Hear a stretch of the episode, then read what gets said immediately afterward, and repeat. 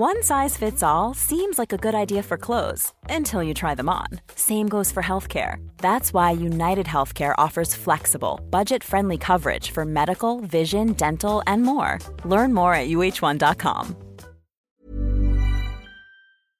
You know, the weather's getting warmer. So I, for one, am ready to say goodbye to my jackets and my sweaters and hello to shorts and tees. I'm right there with you, Kate. And you know what? I actually, actually, I donned double quince the other night. I've got to tell you. Okay. This is what's so great about quince because I feel like I have really been able to update my wardrobe uh, like for the long haul without spending a fortune.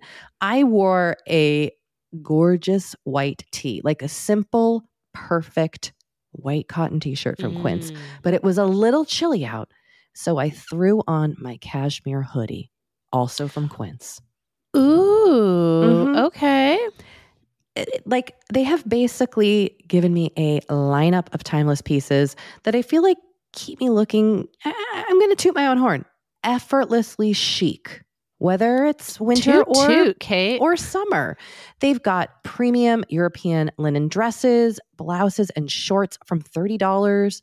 You got washable silk tops, really stunning 14 karat gold jewelry, and so much more. Like, truly, uh, uh, the list goes on and on. And the best part is that Quince items are priced 50 to 80% less than similar brands. By partnering directly with top factories, Quince cuts out the cost of the middleman and passes the savings on to us.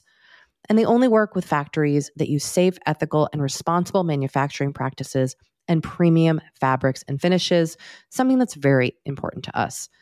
So, look, if you're going on a trip, if you just need to update your summer wardrobe, get warm weather ready with Quince. Go to quince.com slash forever35 for free shipping on your order and 365 day returns. That's Q-U-I-N-C-E dot com slash forever35 to get free shipping and 365 day returns. Quince.com slash forever35. Well, hello, Forever 35.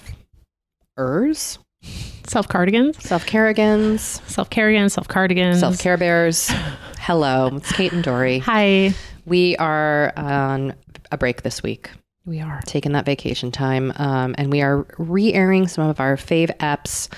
And we've got a real good one for you this week. Yeah, it's an early one. Um, it first aired in July of 2018. It's with Rachel Wilkerson Miller. And one of the amazing things she talks about is having a uniform. Oh, that's right. Yeah. Her pastel uniform. Yes. And her white jeans. So good. And we got into bullet journaling in the best way possible. And you know, as we're recording this, Sammy's been journaling at the table. So That's true. How appropriate. It's always a factor. So we loved getting to talk to Rachel, and we hope you enjoy giving it a listen.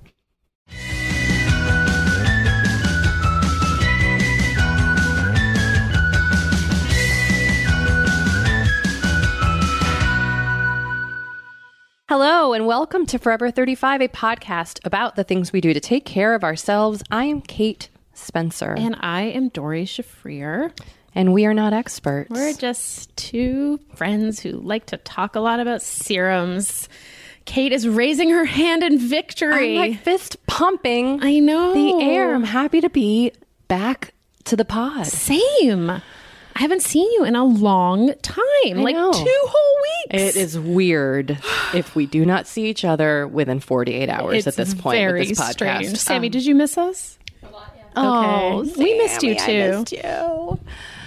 Oh, well, it feels great to be back. It does. I was I went to a wedding on the East Coast and then How was that? uh, you know what? It was lovely. My cousin got married, my one of my younger cousins. So Oh. I the whole time I was, you know, that feeling of like, wow, I'm old. Totally. Like, my cousin is a married person. right. My 27 like my old like cousin. baby cousin. Yeah, like the kid that I held when I was 11 years old. Is that right? I know I'm, I'm significantly older than him. So that was really exciting and it was really fun. And I got to see all my family members and my brother and my kids had a blast. And I ate a lot of oysters because it was on Cape Cod and I don't normally eat oysters, but these were delicious. And you got to do like New England summer things. Yes, and that was really special to share that with my children because Uh, that's where I grew up, and then we went we went to New Hampshire and visited. You know, we we get like one week a year to have kind of quality time with my family. I have a lot of aunts and uncles, and they're all really um, special to my kids, and so they did had a lot of like quality time activities. They were sad to be back in California. We flew back yesterday from New Hampshire, well, f- from Boston after driving down from New mm-hmm, Hampshire. Mm-hmm. So uh, it was really nice, and I got to spend. You know, I like getting to connect with my family, Yeah. and that was really special for me. And normally, when I go back to New Hampshire, it's where my mom is buried. I went and saw my mom. I had a visit, mm. visited all her the, the the other people in the cemetery. I kind of made my rounds and like talked to other dead people. It was I had a moment there. Um, but I visited my mom's grave and my grandparents, and I always get a little like depressed when I'm there because it so reminds me of her. But this time was actually kind of very peaceful, Oh, good. and that was a nice change. Um, but I'm happy to be back in California. Yeah, this is your home. I kind of had this feeling as I was like flying across America. Mm-hmm. I was like, I love the East Coast so much, but I feel very comfortable in California. Yeah. Well, you've really made a home for yourself. You know, I just I I made myself a matcha latte in a blender, so Mm-hmm. I feel like I'm fully committed to living here now. anyway, you were also traveling, Doree. I was traveling. Um, my sister, who has been on this podcast, Karen. Karen Vladeck, um, she had her baby. Yay! Yay. And it's adorable. She is so cute. Her name is Sydney. Um, by the time you guys hear this, she will be about two and a half weeks old. Okay. She's a little Huge. tiny baby. Oh man, they're so small They're when they so come out. small. I know. Although it's a big thing to have inside you. Yes. Like it's, it's they're both very tiny and very huge. Yes. And you know, I because I haven't had one, I guess I haven't been around that many like newborn newborns. They're real little in that belly button They're scab is real weird. little. Yeah. There's like So- stuff you didn't know, like the belly button scab Yeah. thing is super weird, and I didn't know about it until I had one. totally. And I mean, she's like a little baby bird. Yeah, yeah, they're You real. know, always going for the boob. Gotta eat, pecking around. Gotta eat, always with their mouth open, Yeah. you know. Um, so that was nice to be able to meet her and spend some time with my other niece, my sister's other daughter, um, who is a real firecracker. Literally, Literally, she has she's that adorable. bright red yeah, hair. she is a cutie. Um, and I also have two friends, two separate, a, a couple and another two couples I know who just moved to Austin. oh, So I got to see both of them, which was nice. you packed in a lot over three days. I did. I mean, it, it ended up being about four days. Okay. Like, it was three nights. But um, Austin was hot as F. Did you go float in one of their famous lakes, rivers? What do they have down there? No, uh, They have um, springs Oh, that are always 68 degrees. that sounds great. Yeah. Um, I think, you know, my sister wasn't super mobile. Yeah, and you can be like, "Excuse me, I'm I'm off to the springs." Right. Right. Yeah. I mean, I probably could have, but like, I don't know. That felt weird. That wasn't why you were. There. That there. wasn't why I was there. Um, I did go to my niece's swim lesson, which was adorable. Um, but yeah, it was nice. Um, but I also had that feeling of like, okay, like I'm ready to be home. It's always nice to come home. Mm-hmm. And, oh, there's just something comforting about it. I don't know if that's getting older or what, but I'm just like, ah, yes. Yeah. Well, it's it is that sort of like nesting impulse. And also like I mean, you and I have talked about this, but getting back getting your routine. Getting back into your routine. Like you're thrown out of your routine. And even when I'm away for just a couple days, like I try to have a routine Yeah. even if I'm just yeah, even if I'm just gone for a couple days, but like you can't really get into a routine and you're out of your element. And I was in an Airbnb and like I didn't, you know, things didn't work the way I wanted them to. You know, it's just like it's just Relinquishing that control. relinquishing that control. It's just like, okay, all right, uh, I'll just, uh, you know, I have to have all the doors closed in the bedroom oh, interesting. and the way the apartment was set up, like the door to the kitchen, there was like living room, bedroom, kitchen. It was a little weird. And then the door from the bedroom to the kitchen like wouldn't stay closed, so I had to improvise. Okay. Um so yeah, it's like little things like that. I know the feeling. I, I found this time when I was traveling, I was much better about being like, I'm on vacation. Like everything is is different, and and being okay with it. Mm-hmm. And I felt really good. I don't normally. I normally have a kind of a control panic attack issue when I'm at, thrown out of my routine. Well, that was one of your intentions. yeah, and I I think I followed through. I was able to just kind of like be in the moment. I love I didn't. Instagram at all either. I observed on Instagram, but I didn't do any stories or anything. I just was kind of trying to like take the performative element of vacation out of it. and live in the moment. Yeah, and it was really nice. That's so nice. Do your kids like are they kind of aware of social media? They're getting more aware of it. Like my daughter did ask to look at something. She's like, "Can I see the go on the place where you post the pictures?" Like, and I think she was talking about Facebook. Uh huh. I think they are they are more aware that there's ways to access information and like access people. Yeah. I don't know if they totally understand um, what it is. Right. But I think it's just going to be a part of their world. Like whenever they have a question, we're just like, we can look that up on our phones or we can try to find it on YouTube. Like these words and these um, practices are just kind of now part of who they are. Yeah. The same way, I guess, like Nickelodeon and MTV and answering machines were our childhood. Totally. So um, it is interesting. But we don't, they don't, uh, like, they don't watch YouTube. Um, that's one thing that's like ba- basically the only strict thing I've done. Mm-hmm. We don't do YouTube yet. My two and a half year old niece has started saying no pictures. I'm sorry, I was mid gulp. Like she know, like she's an, a famous Yeah. person. It's like she's a famous person, and my sister is paparazzi. Uh, My kids get that way, and they they'll they'll see if I'm taking a video of them, and they'll ask me to stop. Mm. Like they they are very hip to what you're doing with your phone. If you're kind of spying on them with Yeah. the phone, and they don't like it. Yeah. No, my it, it's so interesting, and and also like, where did she even get that phrase from, and how like how did she know to say that? And We're such a different culture than we were when we were children. Just the way we're always photographing and, Yeah. and taking videos and stuff. It's totally different. And then also watching. totally, You know, like if I if my friend posts a picture of their kid and it's a kid my kids know, I'm like, come look at so and so. Yeah, it's weird. Well, and also like also I don't know. Sorry, I'm I'm like oh my god, kids and technology, but like it, it is kind of crazy. Like my two and a half year old niece sometimes we'll FaceTime with my sister's one of my sister's best friends has a son who's exactly my niece's age, and this weekend she picked up um, her dad's phone and she was like. Uh, Maddie, message, send message to Asher. Yeah. Like she somehow knew about texting. oh yeah, they know.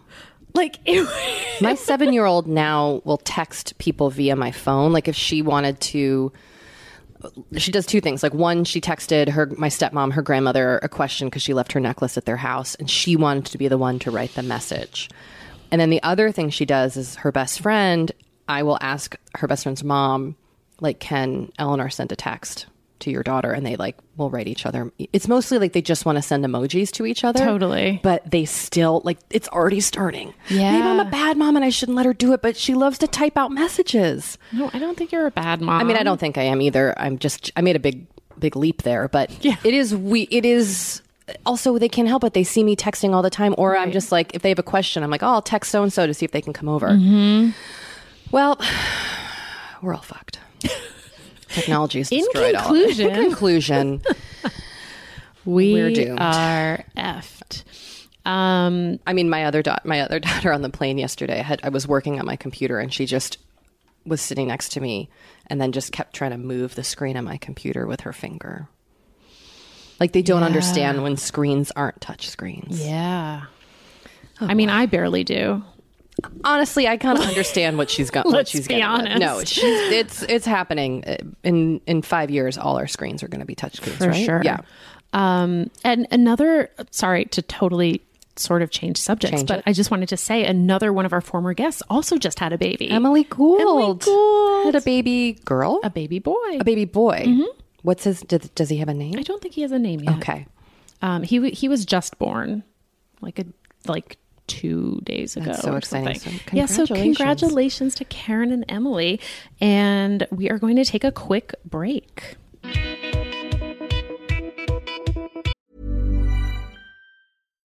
Here's a cool fact a crocodile can't stick out its tongue. Another cool fact you can get short term health insurance for a month or just under a year in some states.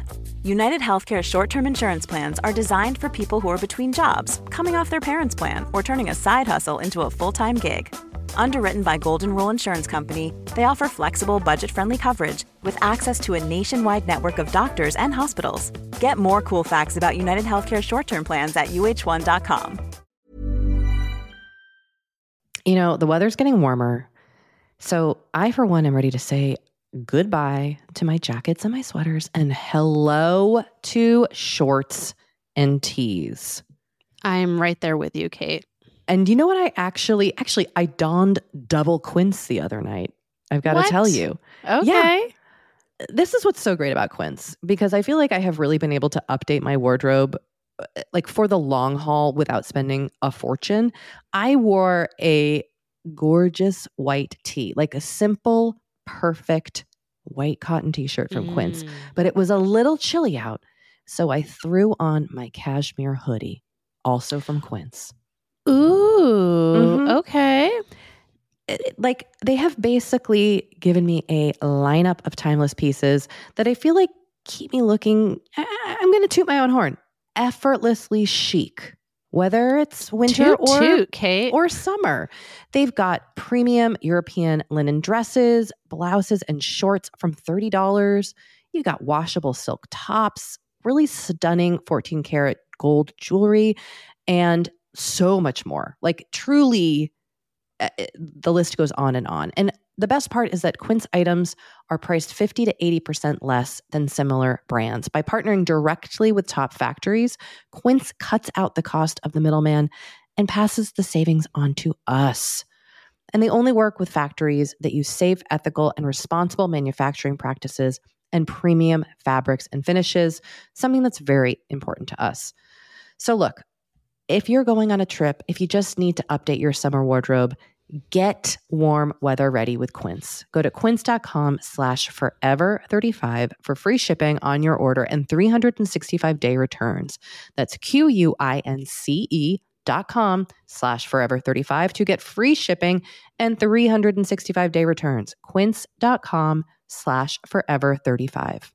You know, Doree, we talk to a lot of really fantastic, intelligent people on this podcast. But I don't know, maybe you're like us and you want to go even deeper. Mm, I'd love to go deeper. We like to go deep. And that's not only possible with today's sponsor, but also easy to accomplish on Masterclass. Every year, I get really into the classes offered and the instructors offering them. Like, I'm all over the place with the things that I like on Masterclass. But this year, I am very interested in the class Redefining Feminism, which is 14 lessons from Gloria Steinem. Okay. Now, they dissect issues women face in the US and ways we can play a role in the feminist movement in our everyday lives. Look, I majored in women and gender studies in college. So this is right up my alley. But even if you didn't, even if you're like, this is the first time I'm I mean, hearing those words. I would argue, especially if you didn't. Yes. Get into it with Masterclass because this is the year you can really learn from the best to become your best with Masterclass. Go from just talking about improving to actually doing the things you've been wanting to do with Masterclass. And it doesn't have to be redefining feminism with Gloria Steinem, it can be gardening in your own garden or your yard or patio. It can be learning to cook, Indian food or designing a space that you love. Masterclass offers over 180 world class instructors. So, whether you want to master like negotiation with Chris Voss, or think like a boss with Martha Stewart, or maybe capture your vision through photography with Petra Collins, Masterclass has you covered. With Masterclass, you get unlimited access to intimate one on one classes with the world's best. And right now, our listeners will get an additional 15% off an annual membership at masterclass.com slash F35. Get 15% off right now at masterclass.com slash F35. That's masterclass.com slash F35. Kate, I feel like we are like barreling into summer. It's happening so fast. It is. And I feel like also with summer just come more social events, there's weddings, there's nights out, it's uh, vacations. I mean, it, like all the things happening in summer. And what I love is that Honeylove has just the right thing for all those events. Feel comfortable and confident this summer with Honeylove's best selling Super Power Short. The Super Power Short smooth shapes and lifts, giving you a flawless silhouette under any outfit with targeted compression technology that distinguishes between areas where you want more support and areas you need less compression. It's designed to work with your body, not against it. Speaking of working with your bod, the crossover bra, which I'm wearing as we speak, I wear that my- thing every day. I do too. Uh, it's my favorite Honeylove piece. Let me let me just tell you why. Yeah, oh, get into it. Okay, it. do you want to tell me why? No, no, I was just gonna say, like, I, I, I don't even need to wear it to events. I wear it like the event is every day of my life. Yes, that's such a good way of putting it. The bra gives all the support of traditional bras without using any underwires. And just like sidebar, I have put on some of my old underwire bras lately and been like, oh God, like get this off of me. No, thank once you. you. once you start wearing honey love, you're just like, no, not Yep. going back. You see how also, it could like- be. Yes. Also, like summer sweat under those underwires is like, ugh, the worst. Now you don't have to worry about it. Get the support you need with the comfort you deserve and treat yourself to the best bras and shapewear on the market. Save 20% off at honeylove.com slash forever. Use our exclusive link to get 20% off honeylove.com slash forever. After you purchase, they'll ask you where you heard about them and please support our show and tell them we sent you. The summer vibes are just getting started, so shape your life with Honeylove. So, Kate, we talked a bit last week about friendship and loneliness and mostly how I was feeling sorry myself for myself for not having No, you were feeling like a, a, a deep sense of isolation Yes. and loneliness. And, and that's a very real experience, which we found out because so many Oh my gosh. people contacted us about it. So we heard from so many people that we wanted to talk about this a little bit more this week. Um, and, you know, we usually read emails from listeners and listen to voicemails on our mini episodes, but because we wanted to talk about this more on a full length episode, we're going to do that here today. Um, and you know i have to say being in my situation can feel very isolating and it was really nice to just hear from people who are going through the same thing and it was also like uh, maybe this sounds weird but it was kind of nice to know that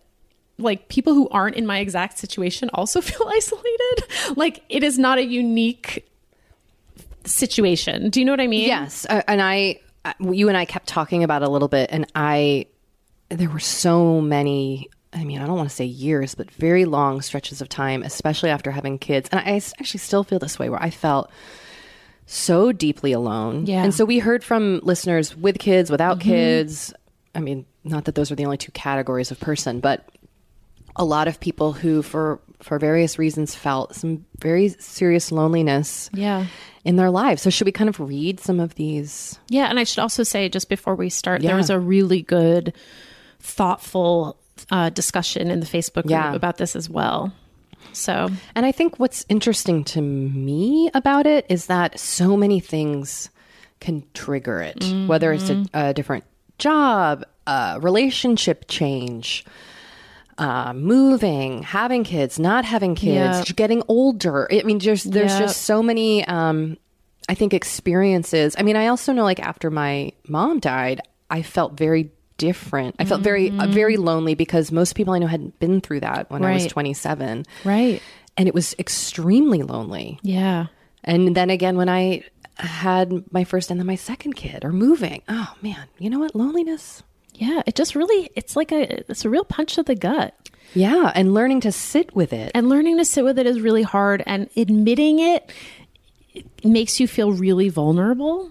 totally. Because it, there's a feeling of that you've done something wrong or that you're like thirsty or desperate. And I think those are terms that often get put on women. uh huh And it's like, I don't think there's anything thirsty or desperate about just wanting a human connection. no i think it's very natural. Um here's our first email. Should we start with this one It's from another Kate. It's from another Kate. Um, hey, Doree. I can't imagine I'm the only one who will send you a similar message, but man, I have two kids, seven and four, and still feel like I haven't found my tribe. I'm so sorry you've been feeling lonely and sort of outside. I know exactly how it feels, and it feels shitty. I love my kids, and I love to spend time with them and talk about them, but I also would like to have adult human friends, with or without kids, to spend time with. Anyway, I'm also feeling stuck in some loneliness today uh, and some real dread about the general state of the world on top of it. So I wanted to reach out and say, hey, you're not alone. I don't have a solution for us, but here are some words on a screen from a stranger on the internet that may or may not help you feel a little bit better for a second. It did make me feel a little bit better for a second. The the kids the kids divide is really really freaking hard. Yeah. I felt the awful feeling, especially after having my first daughter and then moving out to Los Angeles with a kid and having a second kid, of this like awful feeling of having to make mom friends. Mm-hmm. But all you have in common with these people you connect with is that you have a kid, which Right. is not that much. Right. And then beyond that, it's like, how do I make you my, like, how do I find people I connect with now? And, and also just the feeling that you're supposed to go out and make quote unquote mom friends after your kids. It's kind of, it's kind of, And the same but- pressure doesn't exist for dads. uh, no, not at all. Yeah. It was not like my husband was going to a weekly dad meetup with his with our kid. Uh, Yeah, it's so freaking weird. And that was really a lonely time. And then another thing I still feel like deep, deep sorrow about is that a lot of my relationships have changed since I had kids. And I feel a lot of like guilt and responsibility for that, that I've kind of let some relationships go just honestly because I, like I, I lost the time to Yeah. invest in them. And I feel like shame and guilt about that and like really deep sadness. And there are people who I like really miss and I like don't know how to reconnect with them. I'm like embarrassed that I kind of let it, that happen. Do you feel like you could just be honest? Yes, I do. And that and um and that's totally worked. I've never had anyone be like "fuck you," but uh, but it's just a. Sometimes it's easier to kind of hide and be embarrassed than it is to like send Yeah, the first outreach email or whatnot. But it is, it is really hard. I think to maintain relationships sometimes after you've had children. I think having kids also one thing that we don't often or it's we talk about it, but it's it can be very traumatizing Mm-hmm. and really hard. And what we see is like everybody just like loving it and everything's so easy and we're all just like laying in a field breastfeeding and like actually your body's been ravaged, you're exhausted, you don't know what you're doing, you might be suffering from postpartum depression or postpartum anxiety or regular or old depression or anxiety. Yeah. and and it can be very harrowing and and and just so um like grind you to the bone that it can be hard to maintain relationships. And then when you come out of it you're like oh shoot like Where did everyone go? yeah, yeah, Yeah. And that's just it's just hard. Anyway, not to make this now all about me, but I just after we had that initial conversation, I just thought so much about like there were some moments where it was just so fucking lonely. Mm-hmm. Um, still is. Mm-hmm. Like when I saw you today, and I was like, oh, I haven't talked to humans who aren't my family in a long time. uh, should we read this this next email? Yes. Um, this is from Brenda. Doree, your chat about the awkwardness that comes when you're around families with children without children of your own had me nodding like a bobblehead doll. My husband has two children. We have no children together. It has taken me five years, but I found a handful of friends who like to get together and not wax poetic about the nature of their child's poop.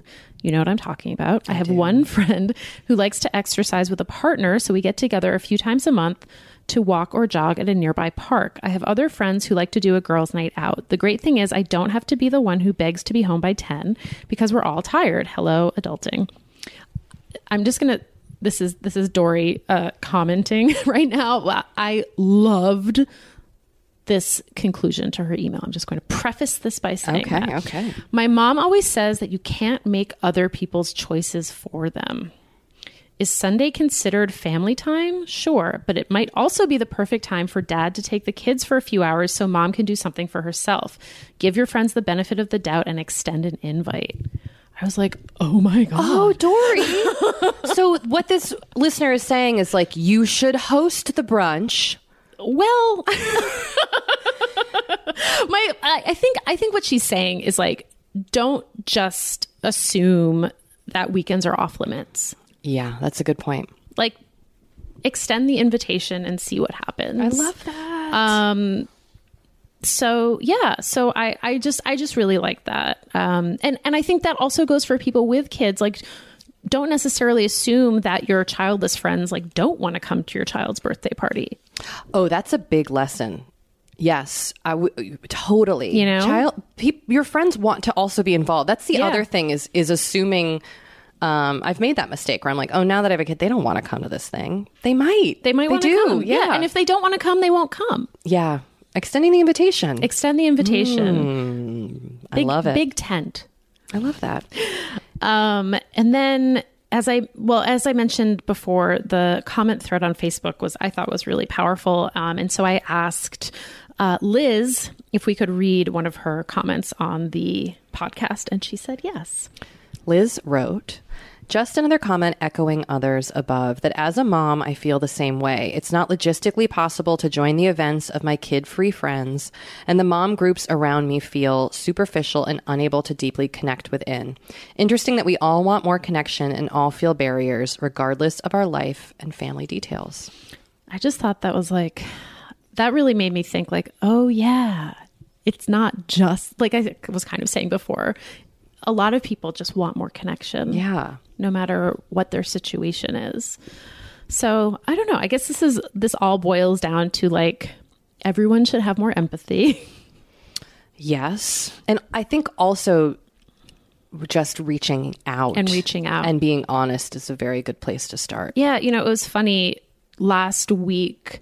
Um, a woman, a friend who I don't think listens to the podcast, who I have seen maybe like three times since she had kids, um, which was I think she had her first kid like almost three years ago, two two or three years ago.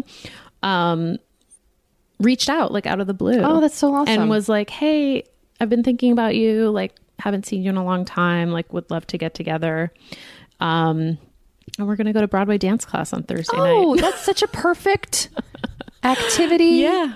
I love Yeah. I've been saying I love that so much and just this one episode alone, but I think that's awesome. Yeah, and then you. randomly another woman who listens to my other podcast who also has two kids who's like another person who I'm like oh she's probably just like busy with her kids reached out and was like do you want to get drinks on Friday like I heard your podcast like I know you're going through like a rough time Oh, are you going to have drinks? yeah Awesome. and I was like oh I will say people are um, nice come on the other side as a person with kids, I do think sometimes people are like, "Oh, they won't be able to do that." yeah And and oftentimes I have been the person who's like had to say no to things over and over and over again, and people have been very good about inviting me, but I do think like parents want to go out. They Yeah. want to like to live a life that is not connected to their kids in any way. Right.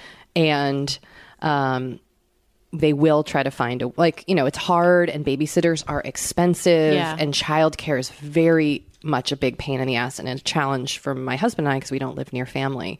Um, but I do think they, speaking as a person with kids, like we still want to go out, yeah still wanna, I think like, it's like it, I do things that aren't kid related. Right. I feel like I have been I- have often extended invitations to people with kids and after getting turned down So many times, yeah. you're sort of like, eh, I'm just going to ask someone else. Yeah, I mean that's hard because then I that totally happens. Yeah. Sorry to interrupt you, but no, I mean, kind of like how we never had dinner together I know we still have to have dinner.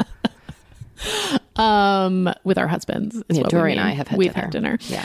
Um, yeah. So I don't know. I don't. I don't think there's like one size fits all answer, a one size fits all answer here. But I think probably just everyone should be more. Um, should be better about reaching out. I guess. Right? Isn't that the answer? I, I don't know if it's the answer, but it's a suggestion. It's a suggestion. We have a voicemail. Should we play that Oh as yeah, well? I'd love to hear it. Okay. Hey, Kate and Doree. Um, I was just listening. My name is Rachel. I was just listening to your um, current episode about, and Doree was talking about feeling lonely and not um, sometimes having access to friends who have kids. Um, and I definitely feel that. And also, I live in LA, and some of my best friends live in Seattle my sister has um, a boyfriend who she spends time with. I'm super happy about that. But my mom passed away late last year, and I took care of her um, really intensively, my sister and I, for about five years while she was sick. And that was like my whole life, going to work and taking care of mom, and I didn't really do a lot of other things with friends. Um, not that the relationships have like fallen apart, but I'm just now I have all this time and I'm like, what do I do and who do I talk to and you know like it's a, such a weird feeling. Um, so I'm also I've been trying to work on in in my time when when I'm not working on feeling okay being alone and living alone, which is kind of depressing sounding, but also like just my reality.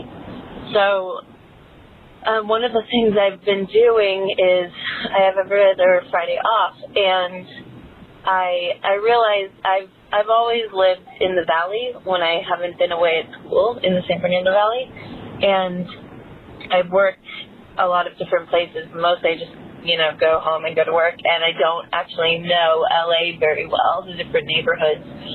So I've been exploring new neighborhoods and um, making lists of places I want to check out. I was just in Silver Lake like two weeks ago and um, hitting up bookstores in different neighborhoods, uh, checking out local coffee shops, and just kind of um, meeting people, seeing new places, and then and spending time with myself, like eating lunch alone and just exploring and having kind of quiet time. Um, so, yeah, maybe a, a day by yourself, a day, a day of adventuring and sort of uh, thinking through things and and being okay, being alone sometimes. Anyways, um, much love to you both, and thanks for the podcast. Bye. I love that. We need to get T-shirts with "I love that" written on them because we love we love things. I love deeply. so many things. Um, I also love that caller.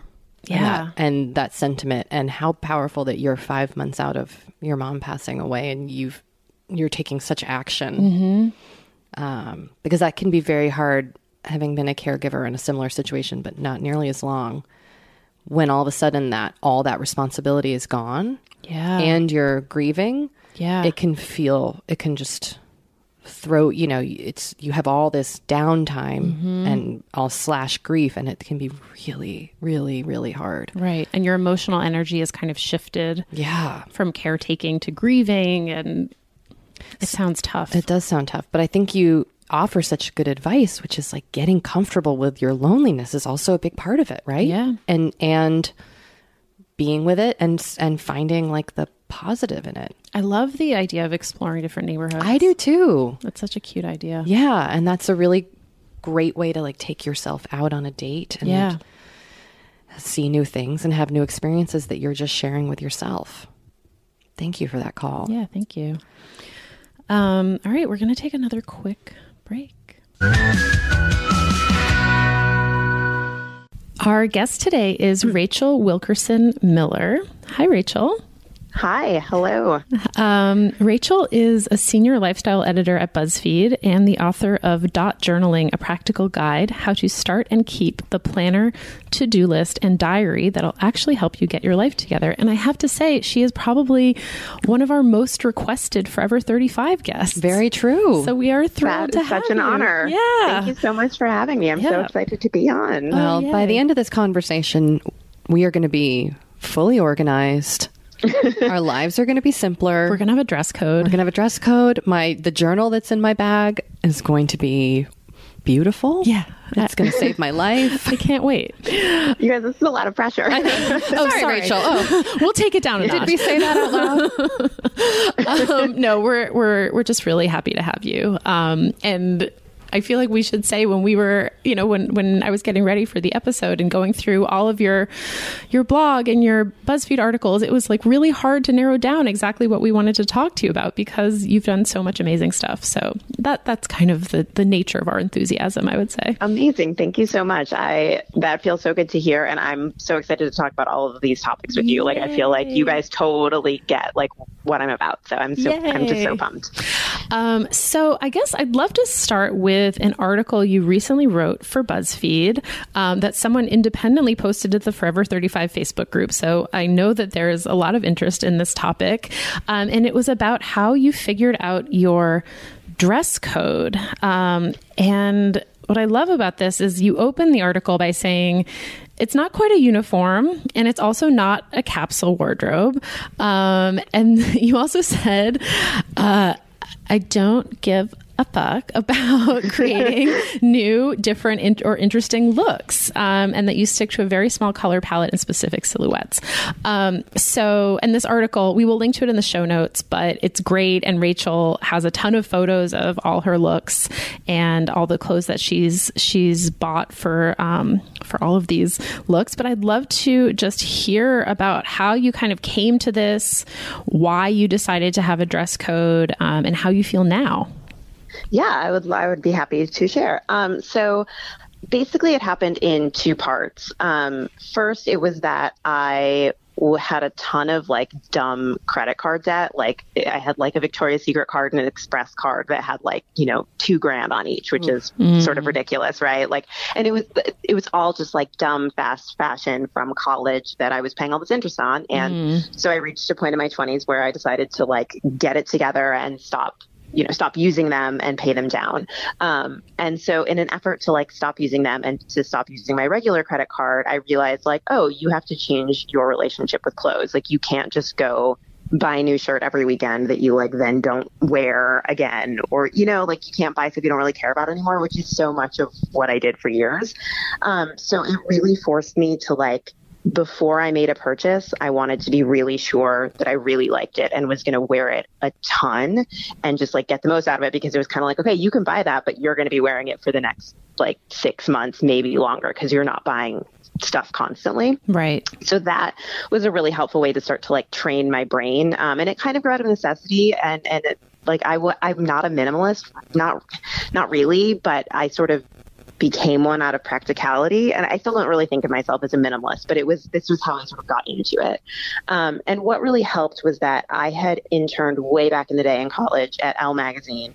And what I realized when I was working there was that everybody there wore really nice, beautiful, expensive clothes, but they didn't have that many. Like if they bought, you know, Balenciaga sandals, they wore them every single day for like an entire season. So that like got me in the mindset of like, oh, this is what it means to sort of invest in things and like it's okay to keep wearing them all the time. Like if you really love them, it just really made me think about things differently. So those two things kind of came together where like, yeah, I wasn't buying, you know, $800 sandals, but I, I kind of felt like the idea could be the same that if I really loved the shoes or the jeans or whatever, I could just keep wearing them all the time and that would be fine. So that was like the big first step. Um, and then I moved. So this was when I was living in Texas. And then I moved to New York. I got the job at BuzzFeed and I had to buy clothes because I had been living in Texas, working from home. It was a completely different climate. Um, so I had to like, every few weeks I would be like kind of like, oh, I don't actually like have enough sweaters for this. Right. So as I started shopping, I realized that I was like consistently drawn to like this sort of the same type of things. Like you know the the same colors and and shapes. And even sometimes I would buy something and I was kind of like I just like love this so much I want to buy another one. I just want to wear this all the time versus like trying to find something different. Mm-hmm. And I just was like you know what? I'm just going to do that. Like that's fine to do. Like there's no reason I can't wear the same gray sweater or like the same style of gray sweater but like two different versions of it the same week. Like can wear it on Monday Monday and I can like wear it again Wednesday or Thursday and, and that's fine and I'm just going to do it and so I just sort of did it and didn't really ask anyone for permission or like get any feedback. And I just, it just happen. And then it became like over a little bit of time it really like narrowed down to becoming this sort of like within buzzfeed like this became my brand. Like i was known for like always wearing white jeans which isn't like what i set out to do because my style isn't like i don't have a lot of style especially in new york city where everyone is really stylish and like always looks great. But I was like, well, I'm gonna like always look the same and hope that that if I'm like right that these clothes like fit me well and I feel good in them, then I will like always sort of like I'm finger quoting here like look great because I like feel great in these clothes. So maybe I can kind of trick everyone into thinking I like have style, which sort of actually worked in a way. Which is something that I feel like men have done forever. Like Yes. men wear the same Totally. thing every single day. No one ever says anything. They don't even notice. They Yeah. just like don't care. They're Right. just like, oh yeah, like the guy in the jeans and the gray sweater. Like you wouldn't really think about it. You're just like, oh, like plaid shirts. Like I don't know if they're the same one or different. And so I was just kind of like, kind of just like I was like, I'm gonna brute force go ahead with this and, and try it and do the same thing. And like I think it'll be fine. And also it helped that like BuzzFeed is really great. Like everybody who works here is really cool and reasonable and chill. And and it, it just seemed like if you're going to try this anywhere, this is the right environment to try it in because people are pretty non-judgmental and open to whatever. So it felt like the right way to like build my confidence in around this idea. I think you also raise a really important mantra that I want to kind of remember that if you feel great, you look great, mm-hmm. regardless of if you are in like, you know, if you like to wear rainbow colored ball gowns or if you like to wear like a utilitarian all black everything. You know, th- there's mm-hmm. however it makes you feel, I think become starts to reflect on the outside. Totally. That's that's my I- hope. Yeah, and I think that like that idea that like how you feel matters is like so cliche that I think sometimes we like don't believe it, but it actually is true. Like Yeah. when you feel good, people can tell that you feel comfortable in your own skin. There's no sort of mm-hmm. like pretense. Like you can just you can tell when somebody's like clothes are wearing them versus when they're wearing their clothes, right? And I didn't want to be in a position where like my clothes were wearing me and that doesn't happen anymore. And I think that shows where you just have this sort of like ease with yourself that like really helps you carry yourself through the world. And I mentioned this in the article, but like when you live in New York, you gotta find you gotta take ease where you can find it. Like it's a Totally. hard city to live in, even if you feel great in your outfit. So like I try to do everything I can to feel good every day and like feeling good about my clothes is probably one of the biggest things you can do, right? Like if you hate your outfit, it's hard to have a good day. You know, Yeah. like you're so aware of yourself and are people looking at me and like you're pulling at your clothes and tugging and you just you think I must feel or I must look as terrible as I feel. Like that feeling is so awful and I just like don't want to have that anymore. So I try to buy things that I'm going to feel really good in. And so when I find something that I love, I immediately buy a second one because I'm just like, well, what if something happens to it? Like, you got to have a backup. And so over time, it just develops into me just having like sort of a very few looks, but I love all of them, and that's all I wear. You also mention like your price point is very reasonable, and I feel like that's part of the experience for you is that you're not spending a ton of money, and if you were, that might not make you feel easeful in your clothes. Yeah, totally. And I think, because I think when you when we talk about minimalism, we talk about this concept of like have a few things but love them. There's always this moment because it's going to be in like you know a magazine article where it's like, so you know you can buy the three hundred dollars skirt because you're only buying one a season, and I'm just like, I am not going to buy a three hundred dollars skirt at this point in my life. Like I'm just Right. still not there, and it doesn't really make sense for me to because I can find the clothes that I like at like a, a cheaper price point. So I don't know. I, I I think there's a there's a second part of this which is sort of about like sustainability and investing in that kind of like you know in better brands, which I hope to get to at some point in my life. But right now, I just like am not emotionally or financially at like the three hundred dollars skirt level. Yeah, So but it's kind of just like if you know what you're looking for, you can actually find it at H and M and at like Uniqlo and you know Gap if you if you look with these sort of like parameters in mind. Well, and I think also what you're showing is just because something is inexpensive doesn't mean that you you have to go overboard. Like you're saying, Right. I just find these things that I like and I'm buying a few things and I wear them all the time, um, which is different than I go to H&M every week and I just buy a bunch of shit. Yeah, completely. Because I, I just don't like shopping, so I don't really go to. And it's weird because I think I used to, but I've sort of again like broken the habit of just like the mindless shopping to to like fill something that I needed filled, and now it's just more like I shop for the utility of it, and so I don't have to do it very often. And it's so much easier and more pleasant when I go. Um, but yeah, like I might buy an extra of something if it's on sale and I love it. But like, uh, if I, I, if I, otherwise I just would like I don't buy things just because they're on sale, right? Like it starts with the like, do I love this? Will I wear this? Okay, great. I will buy one. Maybe I'll buy two if it's like the most amazing thing. Or like if I buy something from J. Crew and then they put it on sale, I might buy like two more because I know at that point that I love it. Um, but yeah, it just is a very like sort of slow and methodical approach versus just like give me a huge haul. Totally. Do you ever feel, um, as you observe fashion, like say you bought two of something or there's something that you love that you wear every day, do you ever worry that it's going out of style or that you're not on trend for the season? Does that factor into your consideration? Or for you, is it really about like comfort in what you are wearing It every day? doesn't because I think like I kind of evolve each season a tiny bit. Like there will always kind of be like one or two new things I add, and another couple things will have worn out. So I'll kind of like rotate a new or new pieces in each season to kind of help with that. Um, but I think also my personal style isn't very like aligned to trends, so it's it's a little bit easier for it to last from season to season. But I do think with like I'm trying to think of like a skirt or something to that effect. Like, yeah, like a, a white dress over time might change in style, but it's not going to change so dramatically from season to season that like last year's dress is going to look dumb or weird, you know? Like, even if it did, I probably wouldn't care. But I think that like the styles that I am drawn to are sort of like like a crew neck sweater is pretty hard to like look dated, right? Like it's it's not going to look dated in a year, most likely. For people who have not yet read your article and seen how you dress, um, how would you describe your style and what are some of the key pieces that, that you've found work the best for you? So it's very um, kind of like sporty and all American to some degree. Um, the core piece is white jeans, which again just kind of like happened, but now I like love them and they've kind of become the signature item. But I, they just like make me feel like happy and pulled together, and I think they they make jeans and a sweatshirt look polished in a way that like it's kind of, again it feels kind of like a trick.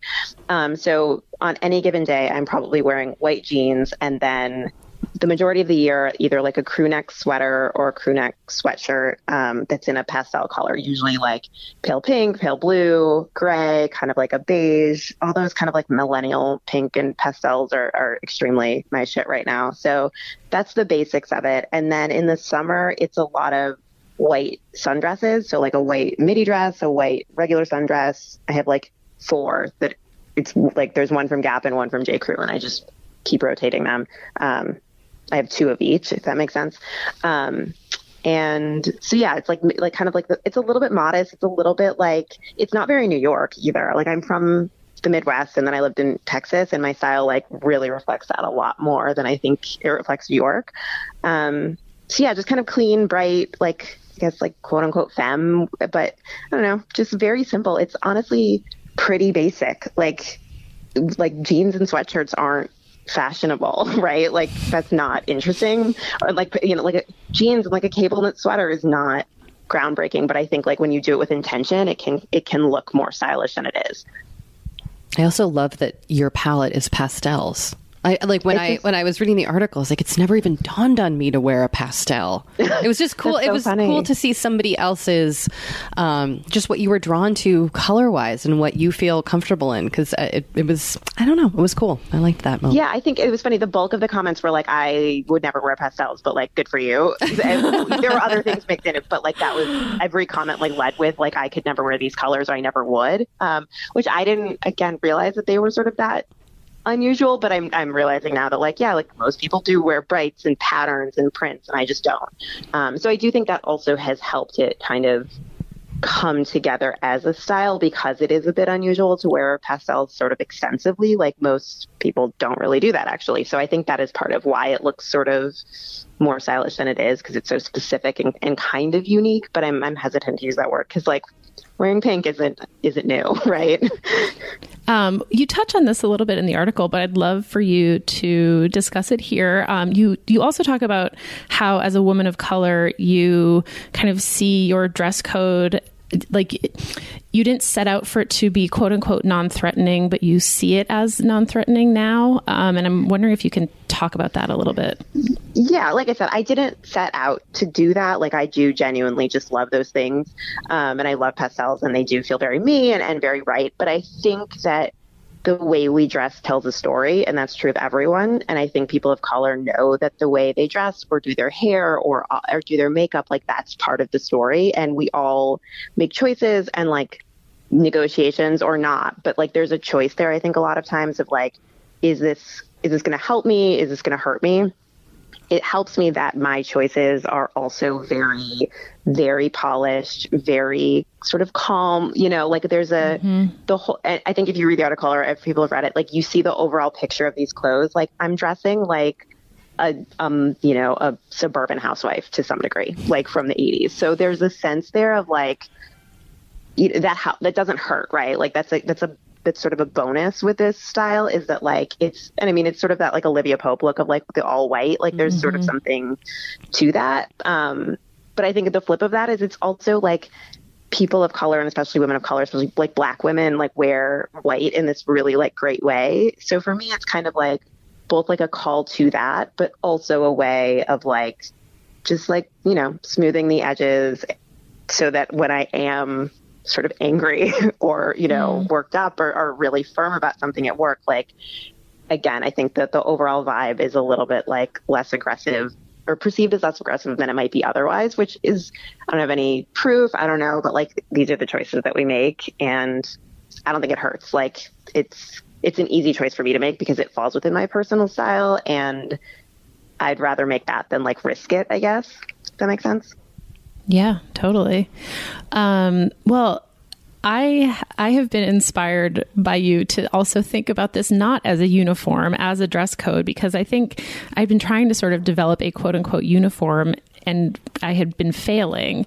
Um, because maybe because it felt too restrictive. So I love this kind of reformulating it as a dress code. Yeah. Yeah. Even I try to develop a uniform and that is just like a high bar. Like yeah. that to find something you love enough to wear every single day. Like if you find it, by all means go for it but like that's just can be hard to do and also like to me it's nice to have a little bit of flexibility within like you know shorts versus a skirt or whatever like you to me i want a little bit of uh, some options in there so it's like the perfect middle ground for me Totally. Um, I'd love to move on to another topic that you also recently wrote about for BuzzFeed, um, which is your heart song journal. Um, yeah, and in the piece, you you say that it's a special notebook separate from your day to day journal slash diary slash notebook, where you can write the meaningful things that are really close to your heart and that you want to reference again and again.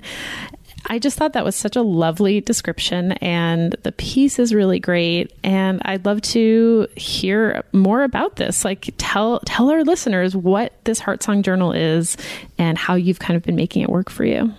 Okay, cool. So I started it like kind of out of necessity. Um, I would find myself going. So I start a new journal every three months. Like my core journal where I like, which is what I use as my like day to day to do list, where I do kind of like all my planning. It's my diary. It's everything. Um, I I would find myself going to old ones to to pull out and like remember like a quote or I mean it, let the truth is it started out of like the descriptions I wrote out of all of my different crystals.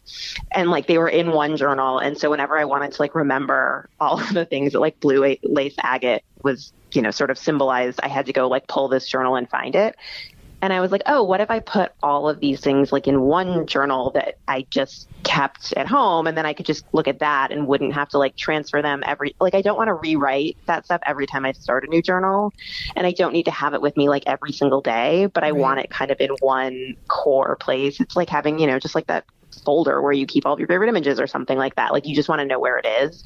Um, so it started out of that and then I like so I wrote out like the crystals and um, I did a like deep dive on my natal chart. Um, I had that like I ordered that through um, Susan Miller's website, which is um, the most amazing use of sixty dollars. I can recommend. um, so I like wrote all that in there too, because that was one of those things too, where like you get talking with friends about your natal chart, and I would be like, "What is my moon again?" And so I wanted to like have it in one place to remember what it was and sort of what it means to have a moon in Taurus. So that went in there, um, and then I just I can't remember all the things I added to it at first, but it was a, it's been a very slow burn. It's just kind of like you know when it's time to add something to it. Like if there's something that I want to reference on more than one occasion, I can kind of like, I'm like, okay, now it's time to move it into the Heart Song Journal. So it'll be there. Um, so it's like the quote that I would put in every single journal on the first page, like that Mm. goes in there. Or like a poem that just like you read it and you're just like, oh my God, like this is, this just like has moved me in a really special way. So it's like those kinds of things. It's just like, it's like an encyclopedia of you, like the things that you, it's a reference book that you can just always go back to, but it also is like a document that will become this diary of a really specific time in your life too. And and there's no like end date. You could do one a year. I've had mine for like more than a year now. I think I think you know when it's like time to move on and, and those things don't feel relevant anymore. Um, but yeah, that's the idea of just like putting all of your stuff in one like lovely place and kind of making it feel special. Like I chose a really lovely notebook for it that I just like had that was the other thing was too is like I loved these notebooks and I really wanted one and I had nothing to do with it. Like it was too impractical to use for my daily notebook. It's like sixteen dollars. It's only hundred pages. Like I'm not going to use that every single day because I I needed something more like robust for my everyday notebook. So I'm like, what do I do with this notebook? And like this was the perfect thing to do with it because the notebook itself just makes me feel so happy and like brings me so much joy. So to make it this sort of like special little spell book, like that's a perfect use of it. So it was the kind of marrying those two things together too. When do you, in like your overall journaling experience, that sounds like a really spiritual, healing, important part of your day to day. Could you just kind of talk about how you make time for that for both your heart song journal and your everyday journal in, in your life? Like, what is that time for you? How do you kind of carve it out? Is it very deliberate? Do you sit down? Is it very special for you, or is it something you kind of rush and, and do at any different time of the day? Oh, that's a good question. Okay, so my main journal, um, I mostly sort of do the like main work on it at night. So like every night I will like at the bottom of the day that I've been working on, I'll write like a diary entry and then I start a new page, write like the next day's date at the top and like write my to-do list for the next day, like as far as I know it. Um, and then like that page sits open on my desk all day at work. Like that's like what I'm working from all day long. So I'm like adding to it, crossing things off. So like that experience isn't particularly like spiritual. Like I enjoy it and it's really, but it's very functional. It's functional first. Um, and then like so I'll finish like today I'll tonight I'll finish uh, you know I'll finish up the to-do list items and then I'll like start the diary page and that kind of thing. So the evening part of it is very much like a ritual or not a, ritual's a bit too strong of a word. It's a routine, but it's like a very, very nice routine. It's like I think to some people like their their skincare is like this really like special thing. To me, the journaling is that where it's like this is just like my time. I'm not on my phone. Isn't like I'm I'm doing this thing before bed to kind of unwind and that sort of thing. And then I also update it once a month. Um, so that is like again, it's like a slightly more elevated routine where like I'll sit down and like one of the things that I've been doing recently is making a recap page. So I have like two columns and on the left it's just kind of like May events and then on the right it's like May purchases. So I just like go back through the previous month and like write down all the like mildly important things that happened in May. Like so I don't think I saw any movies in May, but like one I would write down like saw Black Panther or, or like, you know, like you know, Beyonce's like Coachella appearance or like things like that that were like significant and cool and special, but it also might be like published this piece at work or like, you know, we, you know, we had reviews or something like that. So just kind of like, just like stuff that happened that was noteworthy. And then on the purchases side, I usually go through my Amazon history. Um, because that's usually where I'm purchasing from. Um, but I may like go through my Gmail and see if there's anything in there. Um, but for me, it's just like your your purchases are like a really interesting way of like like that, there's a story in there. So when we're thinking about like keeping a diary, like the things you bought are interesting and, and sort of worth recording. So I don't record like everything. It's not like bought new soap and, and toothpaste, but like I record the ones that feel kind of like unusual or interesting or just like noteworthy. Um, so doing that every month is like more of a like a routine that's cool and, and I put the time into it and I'm trying to like elevate that and make that more of a like special thing, but I haven't quite gotten there yet. Um, but I do like goal setting and all that kind of thing at the same time. Um, and I'm, I just found this really good journal prompt. Um, it's it's a long story, but any, basically, like I'm gonna start like a weekly, like it's just there's like little prompts you go through. So it's like for mind, body, spirit, and uh, health. Or I'm forgetting something, but like you go through each one and you like answer these like three questions. So I'm gonna start doing that weekly to try to like have more of a like you know that experience on a weekly basis because it's a little bit like I don't know. I just feel like I could be like doing more there. Um, but the Heart Song Journal, so I was totally updating that like just whenever I felt like it or was like, I don't know, like not bored, but just like had some time. And I was like, I guess I could do that now. Um, but I've recently started getting a lot more intentional about it. So I like put a calendar invite on my calendar for it or calendar event on my calendar for it. So like on the 30th of each month or the 31st of each month, I like plan to like sit down and like, you know, like light a candle and like be in my like favorite pajamas and like make do the whole ritual. And like i started kind of keeping a like a running list of things to remember to put in it. Um so like i'll tag things in pocket heart song to like remind me to put it in there when t- the time comes. Because otherwise i'd be like what did i want to put in here this month? Like i don't have anything um and if i don't have anything then like whatever i'll just use the time to like do some general monthly reflection and that sort of thing. But i feel like it's nice to just have like this like date with yourself on the calendar that you're just like tonight's the night that I burn the diptyque candle. Like that's what yes. The fancy candle. Like because otherwise out. I just will never burn them, and I'm just like, well, there's no occasion for it. Like tonight's not the night for that. Can-. But now I'm just like, no, tonight has to be. I like made myself burn it the other night because I was like, you can't talk yourself out of it. We're not gonna do this. So which that's how I diptyque scent? Which diptyque scent is it?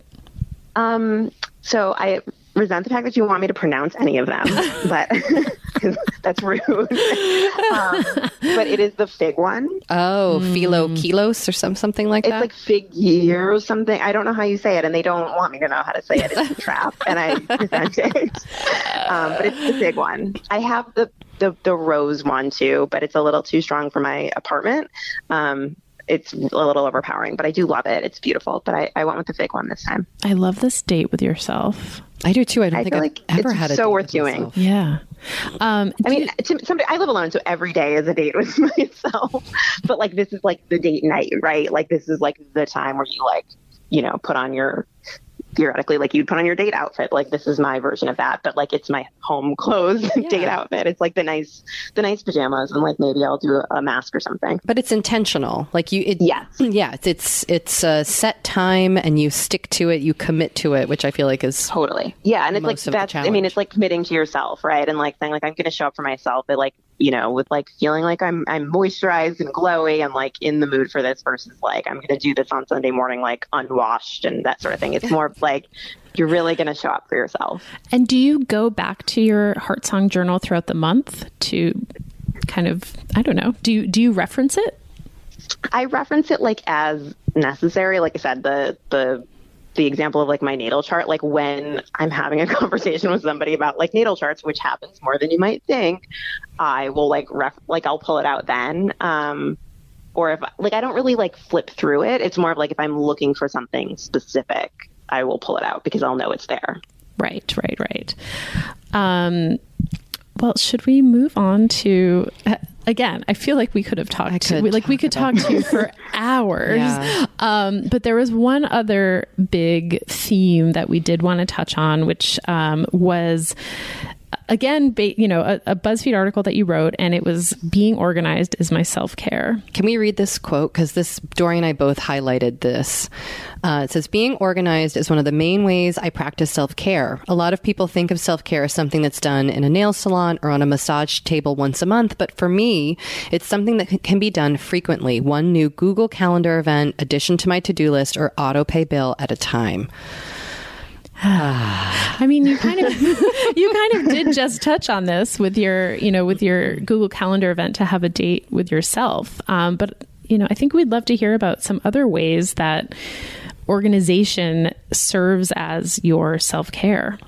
Yeah, so I don't really look at myself as like an organized person, like capital O, capital P, like that. I wouldn't say that's like, and, and other people look at me that way, and that's totally fine. But like, I would never have like kind of identified myself that way for for years. Um, so I'm just like, I don't know, like I just do whatever. Um, but I realized like I, I got stuff done and, and, and got my stuff taken care of. But I realized that like being organized is like intentionally and thoughtfully is such a gift to myself because being disorganized feels terrible. Like sort of similar to that feeling of like when you don't like your outfit, like when you're running late for something, like that doesn't feel good. Like I don't I feel stressed and anxious if I'm like disappointing somebody. It's like that moment when you're like getting your change and your receipt at the cash register and like you can't pack it all up in time or like Ugh. you're digging through your purse like looking for cash or you're like I know I have exact change like that feeling like that's the feeling I get if I'm disorganized and like I don't want to have that all the time. So it's just more of a like, oh, what can I do proactively to never feel that way? And that means like setting up calendar events and like making sure I leave for things on time and mm-hmm. like all of those things. Like that's just such a like why would I not do that because the payoff is so wonderful.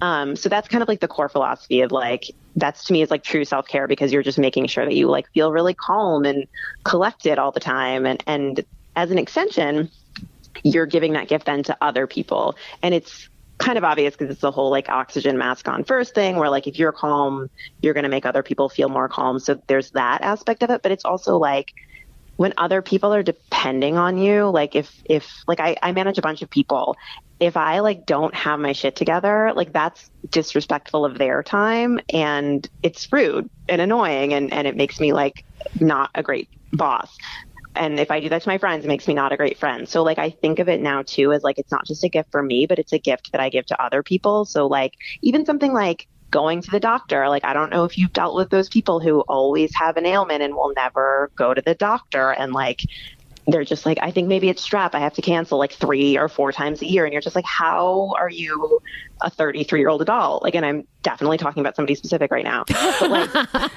you know what I mean? Like, you, we all have those people who are just like chaos all the time. Yeah. And it's really, really tiring to be friends with those people. And, and, and obviously, like, I, you know, this is said in good faith. Like, I'm not talking about people who have like good reasons for it or who are making like that genuine good faith effort and like things go wrong. It's not about that.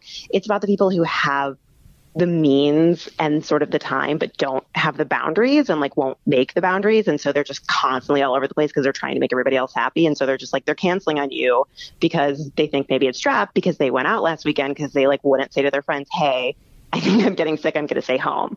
And so to me, like this the self care is actually setting boundaries for yourself that then lead you to be able to like relax and, and literally take care of yourself. Like, I'm going to say no to this thing because I think I'm coming down with something, or like I'm going to say no to this thing because I need to get sleep, or whatever. Um, so yeah, I, I don't know. To me, that's like the that's sort of like my core philosophy of like that's how you take care of yourself and the people around you is to like make time for it and get ahead of it. Like make a to do list. Like really like have an actual to-do list whether it's an app or pen and paper but like don't just say like it's on my to-do list and not actually have a to-do list like that's wild to me that there's people who do that they're just like oh yeah it's on my list and i'm like is it though like let me let me see your list I also it's think not just a figure of speech; it's a real thing.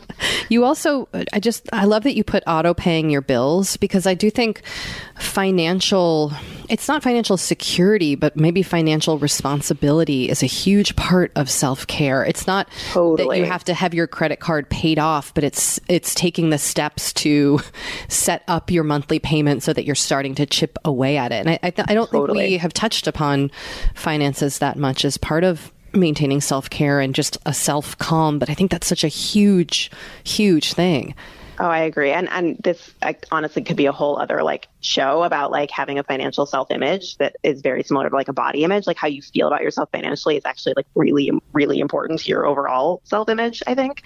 Um, but I would say that like the bill thing to me is also kind of a like a thing about when you're in a partnership that like if one person's responsible for paying this bill or that bill, like you got to pay the bill because otherwise your partner's going to be nagging you like, did you pay the electric bill? Did you pay the electric bill? So like to set up an auto pay for the electric bill is a gift to both of you. Like, and also like that's your responsibility. Like, don't make them nag you about the bill. Just like, I don't know, in the year 2018, when we have like so many apps and bots, like your partner should never be at like nagging you to do anything. No one should be nagging you to do anything. Like, I shouldn't have to keep reminding anyone to pay a bill. Like, literally there are millions of ways to get a reminder in the on the phone that is in your hand all the time it will tell you to pay the bill or the bill can just be automatically paid. So like just do that, like do the thing.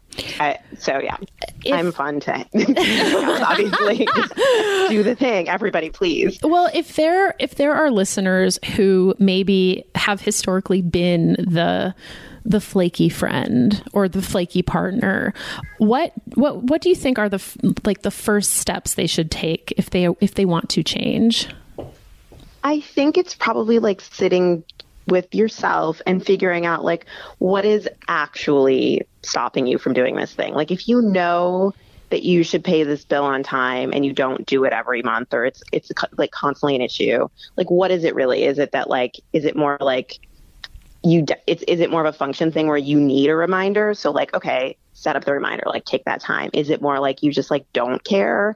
Like you, it's like I think you've got to start with like the unpacking of like why what's keeping you from doing these things. The emotion. it's, sometimes it's emotional. I know. It's totally. I'm the yes, person like- who let bills pile up and wouldn't look at Yes. them because they caused me such anxiety. Oh, like, there's- going back to that express credit card, like yes, I Yeah. totally, yeah, it gets that way for a reason. So I think it's like you have to have that like vulnerability and say like what is really going on here and why don't I want to deal with it because like you know you should do the thing, um, but I do think a lot of people get into this spot because they can't say no to things, which is again like sort of cliche, like you know you've got to say no to things, but like no, really, like you have to say no to things. You can't just do everything. And my my quote unquote like flakiest friends are just people who are genuinely just trying to make everybody happy. And so they're sort of making no one happy because it's like mm-hmm. they're just like, oh, I'm gonna like fly this place this weekend. I'm gonna fly this place next weekend, and I'm gonna totally do that, and it'll be fine. I won't get sick, even though like I go out every night. Like, like it's just like, no, you're gonna get sick. Like, what do you actually want to do? Like, do you want to travel for this bachelorette party this weekend, or don't you? Like, then don't go if you don't want to go, or if it's gonna make you too sick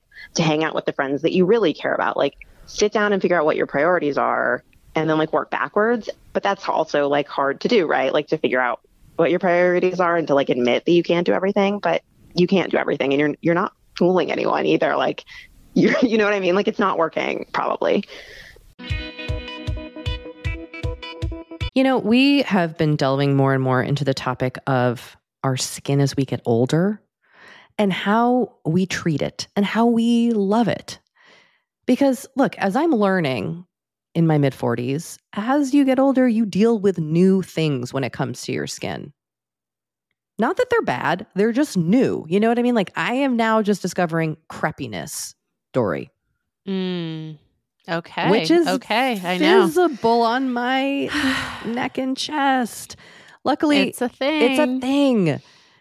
Luckily, OneSkin, our sponsor today, knows all about things like crepiness. And I'm not overly concerned with aesthetics, but like I do just want to keep my skin healthy as I age. Totally. I love their topical supplements. They really help your skin feel, I don't want to say younger, but just vibrant, refreshed.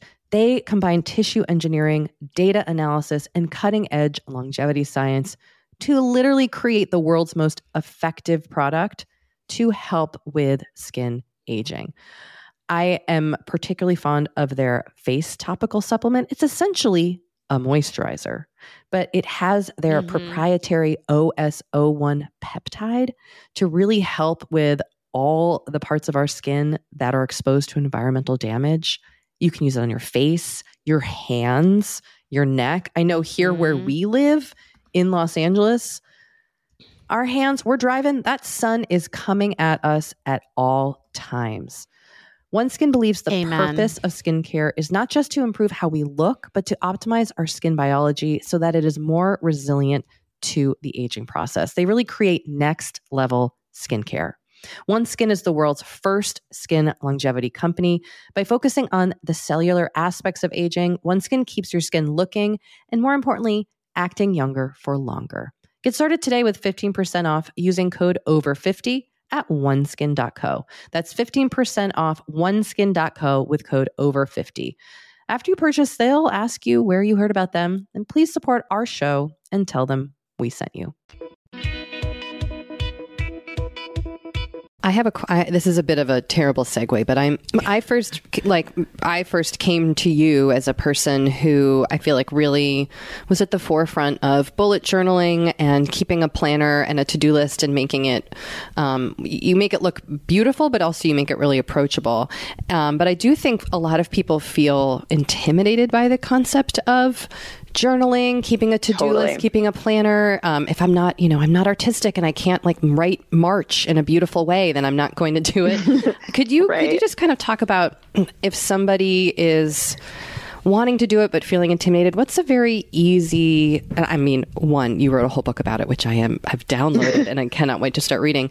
But what would be like the first few steps for people who want to kind of keep a planner, keep a journal, but might be feeling like it's not for them or they can't do it.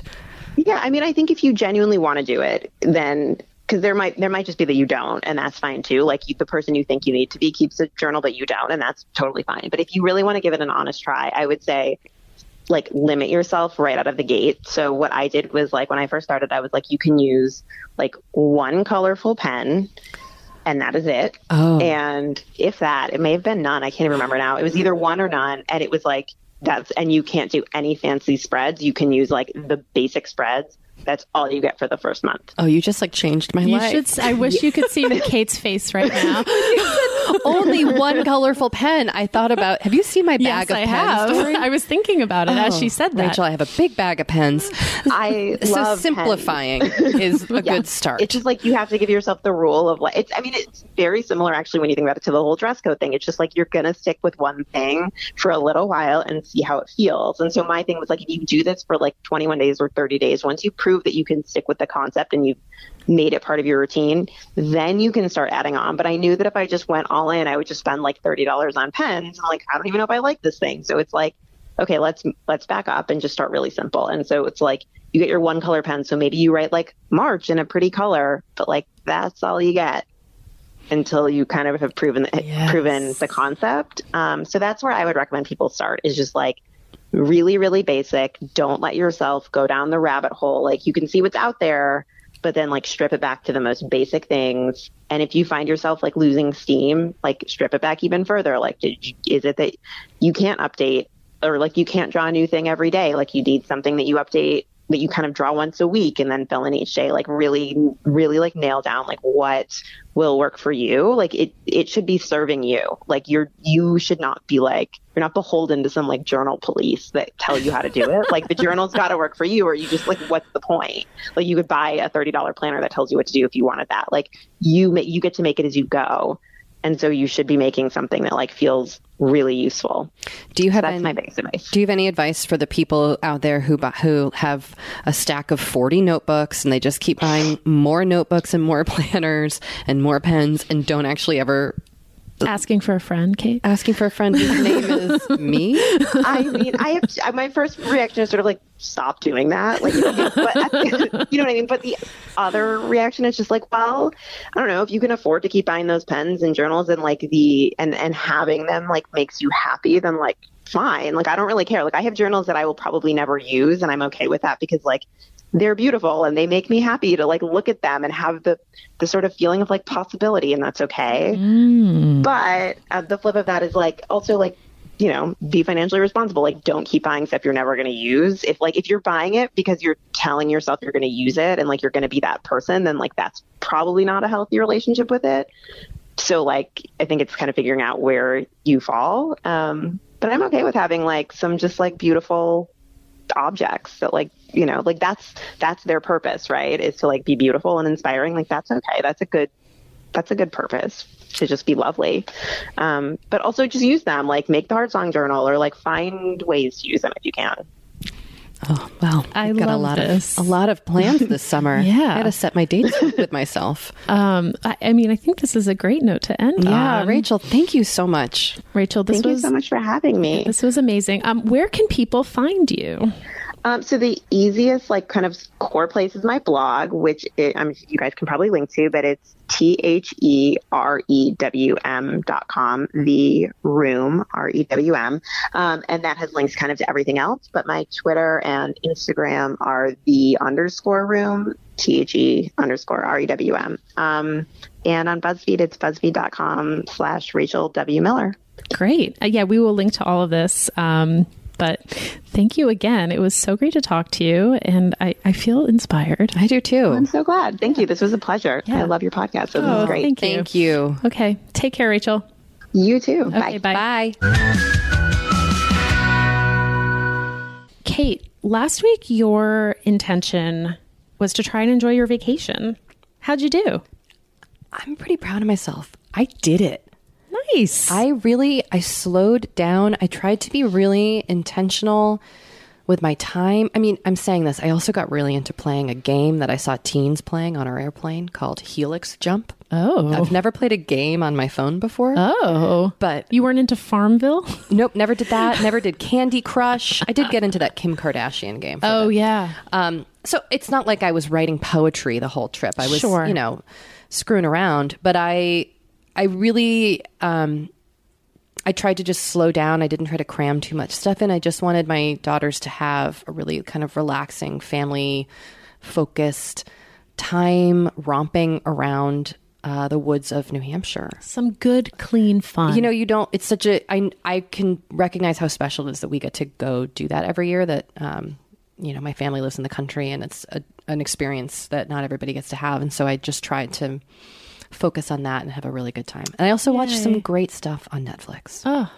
great. Nanette, Oh, yeah, set it I need up. to watch that. I watched Set It Up too. Queer Eye season two. Me too. Nailed it. Oh, Yeah. so much good stuff. Anyway, so I did it, Doree. Now, did you do the dishes? Well, I have a great, I, I, I have what I think is a great story Okay. that I'm going to tell you right now. Oh my gosh, okay. So my husband has been um, trying to get back in shape and he's been working out. He's been going to the gym very early in the morning. he's Go been going to the gym at like 5.30 in the morning.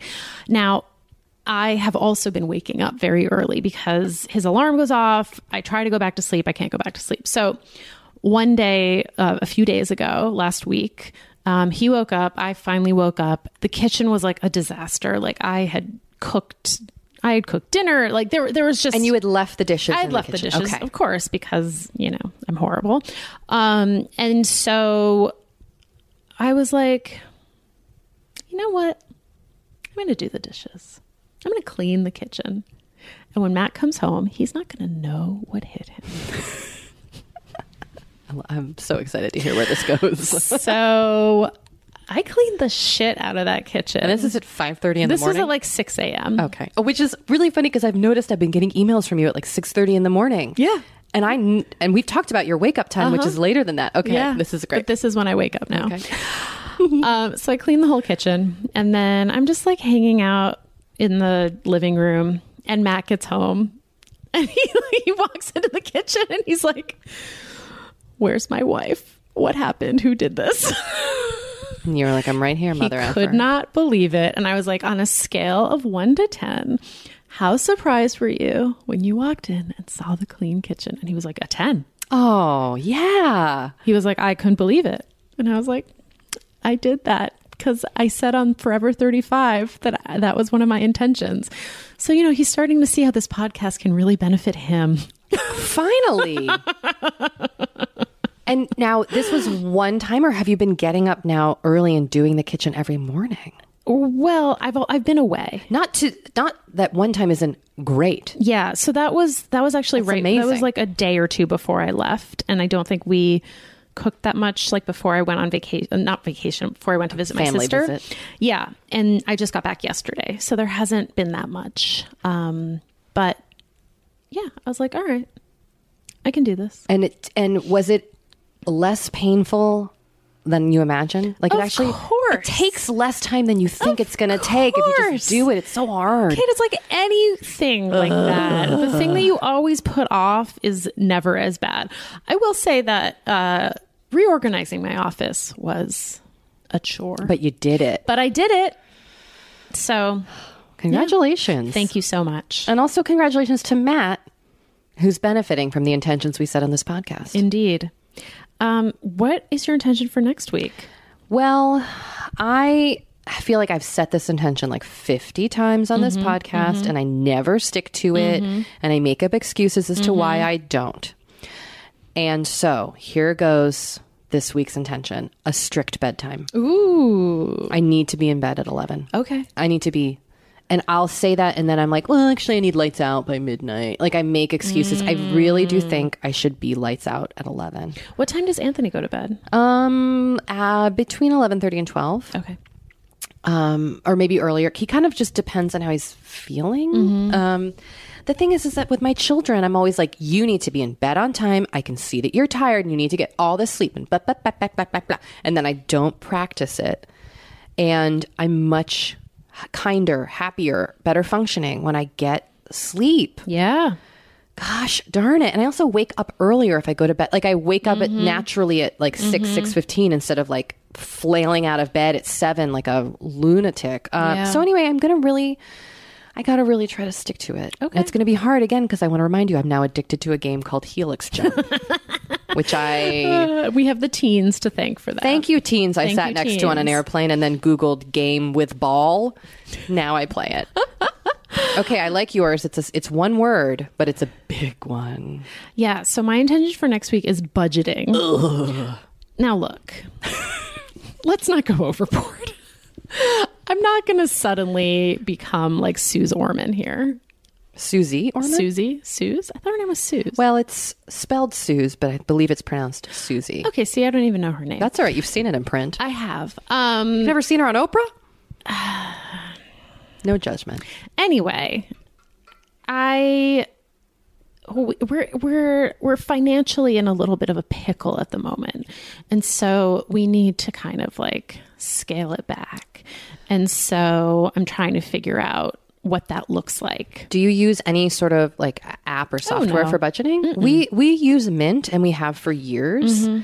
And I will say that Anthony, my husband, is way disciplined with it. I am mm-hmm. not. I just have it on my phone and make sure I mm-hmm. don't go over stuff. But every weekend he sits and does the bills and looks at the budget and makes sure everything is checked out. I mean, now that again Yeah, is that will never happen in my but, house. But I- maybe we need- we're- finding we're, a talking, program. We're talking baby steps. Okay, here. so Like, what real baby? What do you think could be the first baby step?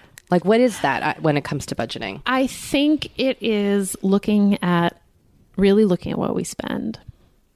I think that's the first step. Which it, I mean, does money give you major anxiety? It gives me like a panic attack just thinking about it. Like looking at everything, like laying it all out like that Yeah. is really hard. Of course, I mean I never do it. Yeah. Um, but I think we have to do it. That's a really big one. That's really, I admire that you're taking it on. I mean, we'll see what happens. You can do it. I, even just opening your checking account and just looking at what you've spent in the month and, and taking note of it can be, Yeah. Yeah. mm, boy, that's hard. So that's happening. Um, Maybe a listener might have a good budget baby step. yeah. recommendation. Ba- no, baby step. I don't need a recommendation for you need a budget. I know it's a great app. I'm not there yet. I've never heard that.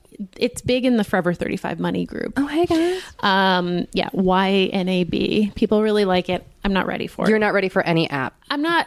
Yeah, we're we're talking like 101 here. Okay. 001. We're talking like remedial summer course.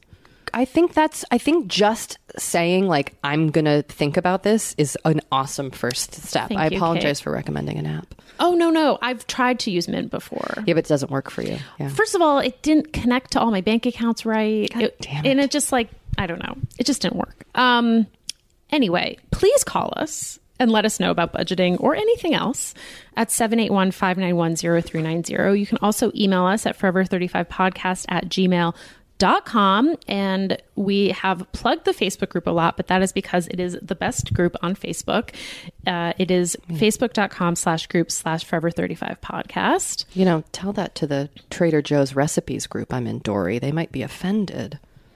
Well i can't help that I'm kidding. Our Facebook group is the best. Um, you can also follow us on Instagram at Forever 35 Podcast, Twitter, Forever 35 Pod, and um, products and things we mention are always up on our website, as well as a little update on every episode at forever35podcast.com. And if you feel it in your heart to leave us a review on Apple Podcasts, we will not be mad. We'll be glad. We will be very glad. So please do that. And as always, thank you so much for listening Yes. and reaching out to us. We really appreciate it. And on that note, Forever 35 is hosted and produced by Kate Spencer and Doree Shafrir and produced and edited by Sammy Junio. the best. and we will see you next week.